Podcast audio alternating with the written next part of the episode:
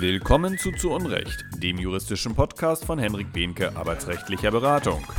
Thema heute: betriebsbedingte Kündigung. Hallo bei unserem Podcast Zunnrecht. Ich sitze hier mit Henrik Behnke. Henrik ist Rechtsanwalt und Fachanwalt für Arbeits- und Versicherungsrecht. Hallo Henrik. Moin Sandra. Ja, mir gegenüber Sandra Musik, meine Assistentin, die wie immer gediegene Fragen auf ihrem Zettel stehen hat. Fangen wir doch an. Was ist eine betriebsbedingte Kündigung? Eine betriebsbedingte Kündigung ist eine Kündigung durch den Arbeitgeber, und zwar kündigt er, weil er den Mitarbeiter aufgrund dringender betrieblicher Erfordernisse nicht mehr beschäftigen kann. Muss dann der Arbeitgeber an den Arbeitnehmer eine Abfindung zahlen? Nö, generell nicht. Liegen dringende betriebliche Gründe vor, ist die Kündigung rechtmäßig und das Arbeitsverhältnis endet nach Ablauf der Kündigungsfrist ohne Zahlung einer Abfindung. Das klingt ja ganz einfach. Und warum wird dann doch meist eine Abfindung bezahlt? Naja, an den Ausspruch einer rechtmäßigen betriebsbedingten Kündigung werden schon hohe Anforderungen gestellt. Und die muss der Arbeitgeber beweisen. Das ist häufig nicht so ganz einfach. Und für Arbeitnehmer ist so eine Abfindungszahlung auch nicht selten besser, als die Frage der Wirksamkeit der Kündigung in einem langwierigen Prozess zu klären. Der Faktor Zeit und die Rechtssicherheit sind bei Streitigkeiten über den Bestand des Arbeitsverhältnisses fast immer von überragender Bedeutung. Und welche Anforderungen werden an die Rechtmäßigkeit der betriebsbedingten Kündigung gestellt? Ja, erstens muss das Kündigungsschutzgesetz Anwendung finden.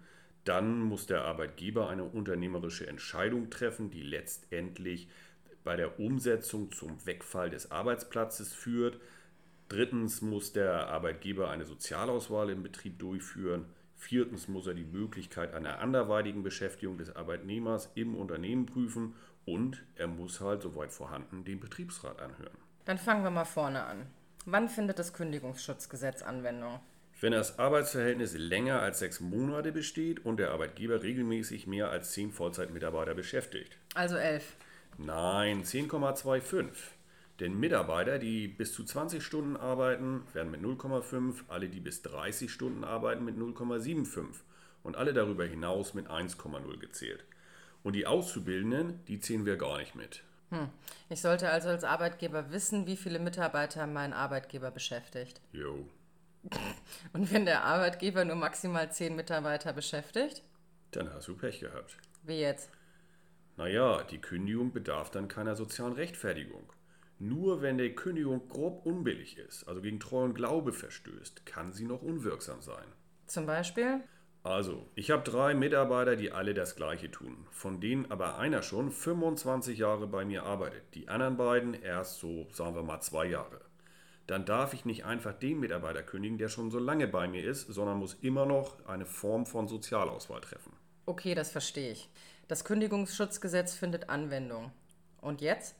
Jetzt brauche ich eine unternehmerische Entscheidung. Und die kann nicht sein, ich kündige den oder die Mitarbeiter. Wie denn? Die unternehmerische Entscheidung, das sind technische oder organisatorische Maßnahmen, die beschlossen werden. Und deren Umsetzung, die führt dann zum Überhang von Arbeitsplätzen. Ich kann also nicht wegen Corona kündigen? Nee, zumindest nicht direkt. Das ist ein bisschen kompliziert. Dann erklär mir das doch mal einfach. Jo, stell dir vor, ich habe zehn Mitarbeiter im Versand beschäftigt. Jetzt kommt Corona um die Ecke. Schwupps muss ich pro Woche nicht mehr tausend Pakete packen und verschicken, sondern nur noch achthundert. Als Arbeitgeber kann ich jetzt nicht einfach sagen, zwanzig Prozent weniger Pakete gleich zwanzig Prozent weniger Arbeitnehmer im Versand. Vielmehr muss ich schauen, wie die Arbeit zukünftig organisiert werden soll und wie viele Mitarbeiter ich dafür brauche. Wenn ich zu dem Ergebnis komme, achthundert Pakete können durch achthundert Mitarbeiter pro Woche verpackt und verschickt werden, habe ich einen Überhang von zwei Mitarbeitern im Versand. Klingt ja ganz simpel. Jo, ist aber in der Praxis häufig gar nicht so einfach. Denn da habe ich unterschiedliche Arbeitsschritte, die von unterschiedlichen Mitarbeitern ausgeführt wird, oder die haben noch andere Aufgaben. Auch die müssen dann berücksichtigt werden. Und dann wird es schnell aufwendig. Denn der Arbeitgeber muss die geänderte Organisation im Prozess darlegen und beweisen. Das ist seine unternehmerische Entscheidung, nicht die Kündigung. Die ist nur Ausfluss der Entscheidung. Der nächste Punkt wäre dann also die Sozialauswahl. Jo, der Arbeitgeber muss eine Sozialauswahl durchführen.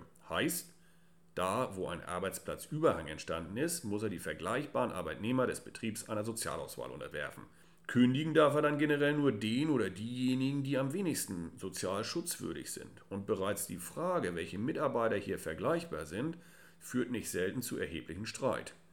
Wie nehme ich denn die soziale Auswahl vor? Verteile ich dann als Arbeitgeber Herzchen und Likes an meine Mitarbeiter? Ja, so in etwa. Der Arbeitgeber hat vier Kriterien nach dem Gesetz zu beachten. Die Dauer der Betriebszugehörigkeit, das Lebensalter, die Unterhaltspflichten und eine mögliche Schwerbehinderung des Arbeitnehmers. Vielfach bedient sich dann der Arbeitgeber eines Punkteschemas, verteilt also für alle vier Kriterien Punkte. Das muss er aber nicht machen. Wie viele Punkte bekomme ich wofür? Das entscheidet der Arbeitgeber und hat hier auch einen gewissen Bewertungsspielraum. Die Gewichtung der einzelnen Daten kann daher von den Gerichten auch nur auf grobe Fehlerhaftigkeit geprüft werden, denn der Arbeitgeber muss alle vier Kriterien angemessen berücksichtigen. Und dann kann ich als Arbeitgeber auch noch Mitarbeiter aus der Sozialauswahl rausnehmen, wenn an deren Weiterbeschäftigung zum Beispiel aufgrund besonderer Kenntnisse oder Fähigkeiten ein betriebliches Interesse besteht.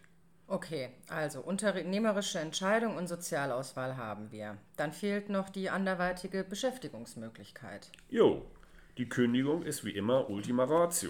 Der Arbeitgeber muss daher schauen, ob es anderweitige Beschäftigungsmöglichkeiten gibt. Und zwar nicht nur im Betrieb, sondern im ganzen Unternehmen. Allerdings nicht im ganzen Konzern. Und das ist wieder so ein Punkt, worauf ich als Arbeitnehmer achten kann. Wenn es Jobangebote gibt, wenn vakante Stellen da sind, wenn irgendwelche Stellenausschreibungen vorhanden sind, da sollte ich drauf gucken, mir die am besten abspeichern, ausdrucken, sonst was, denn das ist Munition fürs Kündigungsschutzverfahren. Der Arbeitgeber muss mir aber keine Beförderung anbieten. Eine höherwertige Stelle muss er mir nicht anbieten, nur gleichwertige Stellen. Und wie sieht es dann also aus, wenn es freie Stellen gibt, ich aber die Qualifikation für die Tätigkeit nicht besitze? Dann muss der Arbeitgeber mir eventuell sogar diese Fortbildung bezahlen bzw. mich fortbilden. Als Faustformel kann man immer sagen, dass der Arbeitgeber die Umschulung anbieten muss, wenn diese innerhalb der Kündigungsfrist absolviert werden kann. Aber auch hier gilt, er muss mir die Stelle nur anbieten, wenn es sich nicht um eine höherwertige Stelle handelt. Handelt er sich um eine gleichwertige oder eventuell sogar um eine schlechtere, muss er mir diese anbieten und mich entsprechend qualifizieren. Dann bleibt jetzt noch die Betriebsratsanhörung. Stellt die Betriebsratsanhörung dann noch Schwierigkeiten dar? Jo, denn auch die kann zum Stolperstein für den Arbeitgeber werden. Besteht ein Betriebsrat, muss dieser vor jeder Kündigung angehört werden, und zwar unabhängig davon, ob das Kündigungsschutzgesetz hier Anwendung findet. Der Arbeitgeber muss den Betriebsrat unter anderem die Personaldaten des Arbeitnehmers, die Art der Kündigung, die Kündigungsfrist und die Gründe für die Kündigung mitteilen, sowie deren Auswirkungen auf die Beschäftigungsmöglichkeit des zu kündigenden Arbeitnehmers. Unabhängig davon, ob oder wie der Betriebsrat hier reagiert, muss die Anhörung aber fehlerfrei sein und vollständig. Ist das nicht der Fall, ist die Kündigung unwirksam. Mhm. Dann bleibt ja jetzt nur noch die Frage, was mache ich denn, wenn ich eine betriebsbedingte Kündigung erhalte? Ich laufe sofort zum Anwalt, oder? Jo, und gar nicht erst fiese Mantenten machen. Wir haben ja bekanntlich nur drei Wochen nach Zugang der Kündigung, um Klage zu erheben. Danach ist der Drops gelutscht. Für beide Seiten gilt hier, Fehler können ganz schön teuer werden. Also lieber den Rat vom Fachmann einholen, als am Ende dumm dastehen. Und gerade für Arbeitnehmer gilt meiner Meinung nach, nicht nur die Freunde fragen, sondern wirklich einen Fachmann. Das kann ansonsten arg teuer werden. Äh, soll ich jetzt noch sagen, wir helfen gern? Nö, aber eigentlich solltest du noch auf unsere Homepage hinweisen, aber dann mache ich das jetzt mal. Sie haben Fragen? Melden Sie sich doch gerne. Unsere Kontaktdaten finden Sie unter zuunrecht punkt de, in einem Wort geschrieben. Danke, Henrik. Danke, Sandra. Tschüss. Tüdelü.